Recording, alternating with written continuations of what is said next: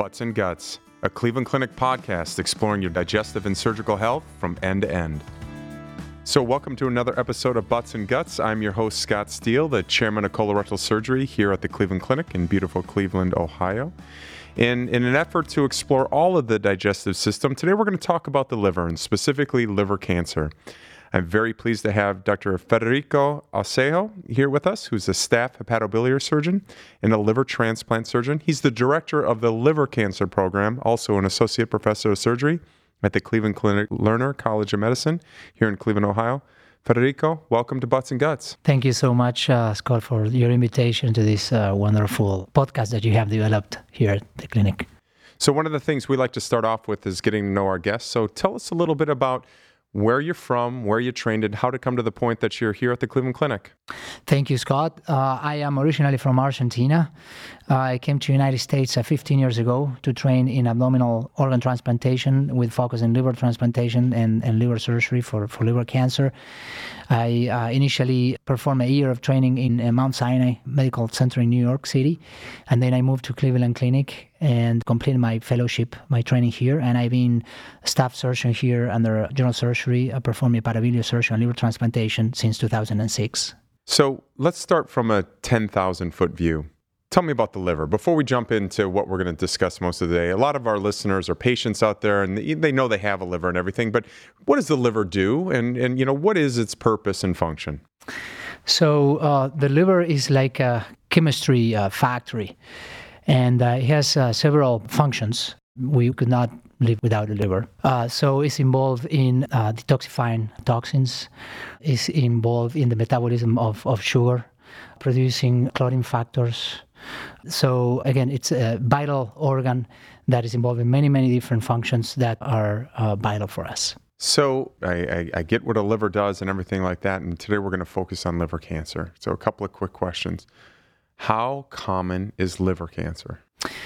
Uh, liver cancer uh, is now uh, about the third leading cause of cancer-related mortality worldwide. The reason why uh, is uh, multifactorial. Uh, number one, uh, the uh, etiologies that uh, cause liver cancer. For some of them, we have a potential cure, uh, including surgical interventions, medications, uh, local regional therapies. But for other etiologies, we're still behind. And the other problem is that most of the patients, when they are diagnosed, will present with advanced stages. Uh, so the potential curative options would still remain surgical options won't be possible that, at that point in time. So there is a problem that we have to solve around screening these patients, the patients who are at risk so they can be seen by the physician at the early stage. So they need to be aware that they're carrying the risk factors so they get and see the doctor. And if they have the cancer, this can be caught at an early stage. So we're going to talk a little bit later about how we diagnose it, what symptoms patients have, and then get uh, delve into the treatment and the frontier of treatment for liver cancer. But again, just sticking with the very basic overviews, how does liver cancer present? In in even more than that, what really is liver cancer? So liver cancer. Primary liver cancer, we're talking about a hepatocellular carcinoma, is a malignant tumor that arises from a liver cell, from the liver. It originates there because tumors can go to the liver, but they originate different organs, so they metastasize. This is uh, originated in the liver. There are two types of primary liver cancer. The most common one is a hepatocellular carcinoma. The second primary liver cancer is cholangiocarcinoma that originates from the bile ducts. Usually, when it becomes symptomatic, again, is at advanced stages, and uh, the symptoms will not be very specific but the patient may present with right upper abdominal quadrant pain, jaundice, and symptoms associated with what we call cirrhosis or chronic liver disease or end stage liver disease because 90% of liver cancers present in patients with background of chronic liver disease. So patients can present again with abdominal pain, jaundice, ascites, recent history of bleeding from varices from the gastrointestinal tract, encephalopathy, there is confusion, memory problems because the liver is not being able to clear the toxins. So it's a broad spectrum of potential symptoms, but again, when a patient becomes symptomatic, usually is an advanced stage and potentially curative options at that point are not possible. So let's delve a little bit more into some of those risk factors that you talked about. So just to unpack that a little bit further, you talked about cirrhosis. So first tell us a little bit about cirrhosis and then, you know, when I hear the word cirrhosis and many people either think about drinking, do you have to be an alcoholic or anything to have cirrhosis? Are there other causes of having underlying liver disease that can lead to primary liver cancer? Cirrhosis is when the histology of the liver, the components of, of the liver, are replaced by fibrosis, fibrotic tissue. So the liver becomes hard, nodular, it shrinks, gets smaller. There are different etiologies that uh, over time can cause chronic inflammation on the liver and that therefore leading to cirrhosis. Those etiologies, uh, the most common ones include uh, hepatitis C, so viral uh, etiologies, hepatitis uh, B, of course, alcohol cirrhosis, obesity, causing fat deposition in the liver over time that creates chronic inflammation and therefore cirrhosis and then potential formation of, of cancer. There are autoimmune diseases that affect the liver that can evolve into cirrhosis and uh, hepatocellular carcinoma. And then toxins, uh, less common, that can cause cancer as well. In terms of the prevalence of the different etiologies that can cause cirrhosis, that varies according to the geographic areas. For instance, in Asia and uh, South Africa, hepatitis B is the leading cause, despite the fact that these days we have uh, vaccination for hepatitis B. In the Western world, such as the United States, hepatitis C continues to lead the cause of cirrhosis and therefore hepatocellular carcinoma. However, now with emerging very effective medications, we're expected to see hepatitis C declining in the near future as a cause of cirrhosis and hepatocellular carcinoma. And we're going to see obesity again being the most common risk factor for hepatocellular carcinoma in, in the Western world, in specifically in the United States, as we have an epidemic here. So, can you get liver cancer? And again, I, I, appreciate you bringing up the fact that what we're talking about here today is primary liver cancer, not different types of malignancies such as colorectal cancer, something else that can go to liver. So, we're talking about primary liver cancer. But can you get that primary liver cancer in the setting of non primary liver disease or non cirrhosis as well? Yes, you can in about 20% or 10% of the time. There are known uh, risk factors. In those cases, acquire mutations lead to uh, cancer formation in the liver. So, how is liver cancer diagnosed? Uh, is gallstones a risk factor for liver cancer? And if you've had gallstones or if you have some of the symptoms that you mentioned, are those factors related? And uh, how is liver cancer primarily diagnosed? So gallstones typically are not related to liver cancer. They can be related to gallbladder cancer, and uh, stones be associated with bile cancer. But patients who have metabolic syndrome are obese. Patients that are known that they they carry hepatitis B or hepatitis uh, C or uh, some autoimmune disease that can affect the liver. Patients who have chronic alcohol abuse. Uh, those are patients who uh, should know that these conditions are associated with with uh, carcinoma and potentially can lead to the formation of liver cancer, and therefore are the ones that should be investigated for. The diagnostic elements that we have these days are a combination of uh, imaging and laboratory uh, elements. Within the imaging tools, we have ultrasound that typically we would use for patients who have no established cirrhosis, for instance, hepatitis B chronic carriers.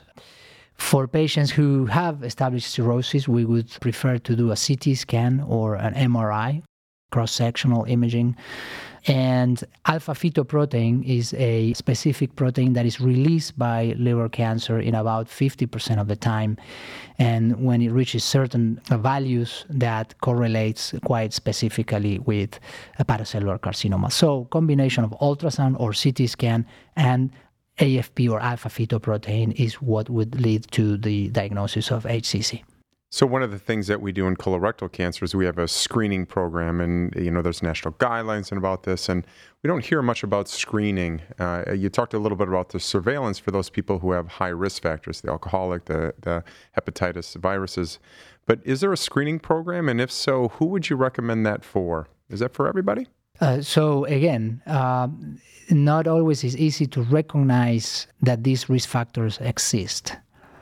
And there is no reason to screen for liver cancer if you don't suspect any risk factors. When you do, a hepatologist or liver doctor should be the person conducting all these uh, screening tests to detect liver cancer. So I am somebody that, for whatever reason, I had the jaundice or had the pain, and I got worked up, and I got an ultrasound or CAT scan, and was diagnosed with a liver mass. Take me through the next steps as a patient, and then we'll discuss a little bit about treatment.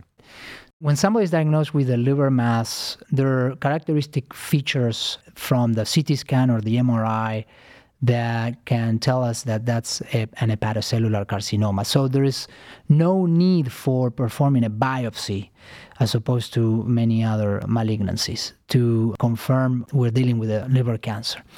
So the very first question that we ask ourselves when we're dealing with a patient with liver cancer is whether the patient is a surgical candidate or not. Because as I said, currently surgery still remains the mainstay uh, therapy and potentially curative. And there are two different type of surgeries that we can perform. One is liver resection, that is removing the liver cancer, but preserving the native liver of the patient. And the other option is a liver transplant, that is, we change the whole organ that includes the cancer. And how we decide which surgical option uh, we pick is based on the liver function and how advanced liver cirrhosis may be in the particular patient. Patients who have advanced liver cirrhosis and complications from cirrhosis, problems with bleeding, ascites, jaundice, low platelet count, those patients will need to get their livers replaced because the liver doesn't have enough reserve to tolerate uh, a resection of it. The patients who present with what we call well compensated liver function, early stage cirrhosis, or no cirrhosis at all, but they have the liver cancer, those are the patients that we could pick for, for liver resection. When the patients are not candidates for liver resection or a liver transplant because the uh, tumor is too advanced and there are some certain criteria we look into to determine if somebody is a candidate for liver transplant, we know that the patients are beyond these specific criteria. They will very likely have recurrence of the cancer after transplant. The outcome will be dismal. In those cases, these patients are not uh, surgical candidates. And then we have to look into the so called local regional therapies, which are non surgical interventions that include transcatheter chemotherapy or radiotherapy to the liver. Microwave ablation, which is a needle based therapy that is inserted into the tumor and creates microwave energy and kills the tumor. And sometimes the patients are not even candidates for these local regional therapies and only just candidates for systemic therapy. And those are the patients in whom the uh, liver function may be too deteriorated, but these also, most of the time, don't even tolerate the medical therapy. So the patients who have disease that have spread outside the liver, so they have metastatic disease now, those are the patients who would be uh, candidates for uh, systemic therapy in a general way. How much of your liver can you go without? How much of the liver, when you look at it, do you say, I can resect this much, or how much do you have to rather leave behind? So, in a general way, somebody who has a normal liver, somebody without cirrhosis, we could take up to uh, 70% uh, entire liver volume. In those cases where we are doing resections on patients who have some background of liver disease, we have to be more careful and we'll have to leave, let's say, 40%, 35, 40% of the liver volume. But these determinations are made based on how much liver we have to take, and that in combination with the performance status of the patient and some parameters that tells us how bad or how not so bad the liver is functioning. So I know we're going to have another podcast about transplant, and so we, are not going to cover all of transplant. We'll do that on another podcast. But can you give us a kind of a, a few uh, tidbits and an inside look into liver transplant? How how difficult is the procedure? How long are these patients on a wait list? And then what is post-op life like after a liver transplant? So liver transplant is a wonderful option that has evolved over the years and uh, is a, a safe, life-saving option for many, many of these patients. Uh, that entails removing the whole liver of the patient and putting a, a, whole new liver from somebody else. And also, it could be half of a liver. We, we call a split liver transplant or live donor liver transplant.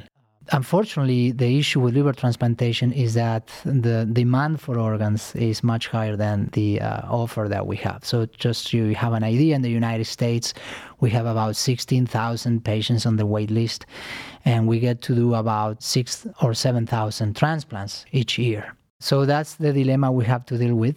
But when a patient is lucky enough to get a get a transplant, uh, these days, because of improvement in, in surgical technique and post-surgical and perioperative uh, management and new anti-rejection medications, the outcomes are really, really good. We're talking about 90% plus uh, survival at one year, five years, uh, 70, 75% overall survival, specifically for uh, hepatocellular carcinoma if the patients meet uh, specific criteria. Currently, we are under the uh, so-called Milan criteria, which is one tumor up to five five centimeters or up to three tumors, uh, each one of them no larger than three centimeters. Those patients have a five year survival in the order of uh, 70 to 80, 80%. The recovery after a transplant depends on how sick the patient was before the transplant. Some patients have less complications from liver cirrhosis, and those are the patients who do better because they're less sick going into transplant.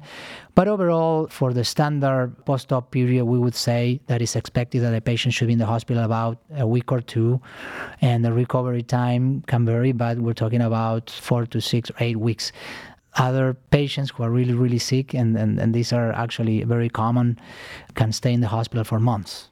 In general, for liver cancer, do all patients need chemotherapy? And if so, how long um, are they on the chemotherapy for? Indication for chemotherapy currently for unresectable liver cancer.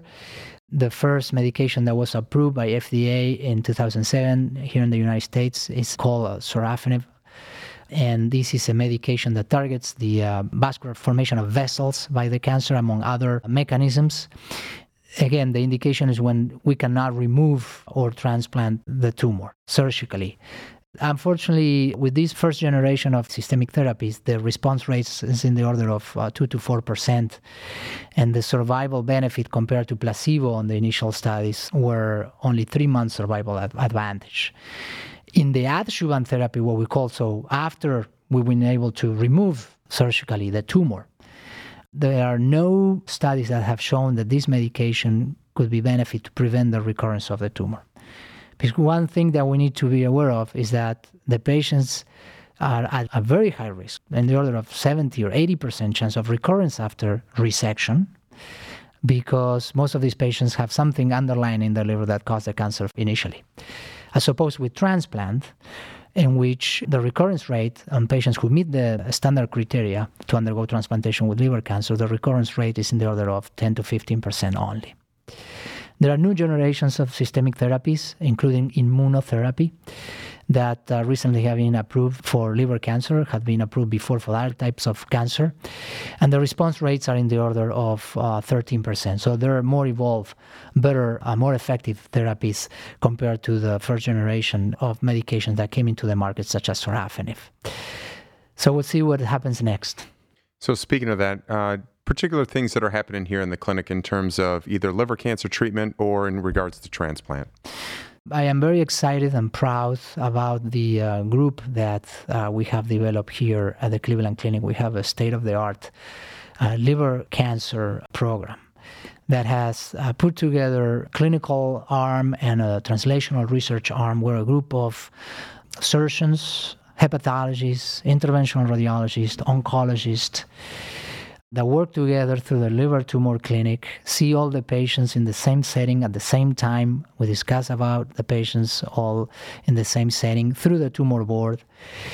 And then our research arm is super exciting. We work with a number of uh, scientists from our Lerner Research Institute, through which we're working on different angles of research oriented to liver cancer. Currently, every single patient that comes to the liver tumor clinic gives uh, biospecimens to us for research purposes, including saliva, uh, blood, breath exudate, tumor tissue. So what we're doing is we're trying to find molecular signatures gathering all the information from the biospecimens along with the clinical information to be able to, in the future, work towards precision medicine and be able to determine for a particular patient what are the expected outcomes, what are the expected responses to the therapies. So this is very exciting. I hope that we continue to make uh, progress in this direction, and why not come up with drug discoveries or therapy discoveries that can take us to the cure of liver cancer? Well, that's absolutely fantastic and exciting stuff. So, Federico, we'd like to end up with some quick hitters uh, to get to know our guests a little bit better. So, what's your favorite food? Favorite food? I would so I come from Argentina. Uh, in Argentina, uh, we eat uh, Mediterranean food. So obviously steak and you know pasta, pizza. That, those are the three uh, on the top on the top ten. What's your favorite sport? Tennis. tennis. We should play. You play tennis I too. I thought you play soccer. So and soccer too. soccer too. What's the last book, fun book that you read? Uh, the last fun book that I read. Um, that was about uh, history, uh, Argentinian history. And tell us something you like about Cleveland. So I, I moved into Cleveland from New York. Uh, after being here for, for 15 years, I, I love Cleveland. I, I think it has a, a great combination of, of a great town to raise a family. And uh, from a career standpoint, well, you know, working at the Cleveland Clinic, I think is a fantastic opportunity. So uh, Cleveland, it's, it's a great place to be. Well, we're sure glad you're here. And so to learn more about liver cancer, please download our free treatment guide. Visit clevelandclinic.org slash liver cancer. That's clevelandclinic.org slash liver cancer. And to schedule an appointment with a Cleveland Clinic specialist, please call 216 445 8389. That's 216 445 8389. Federico, thanks for joining us on Butts and Guts. Thank you so much, Scott, for having me. That wraps things up here at Cleveland Clinic. Until next time, thanks for listening to Butts and Guts.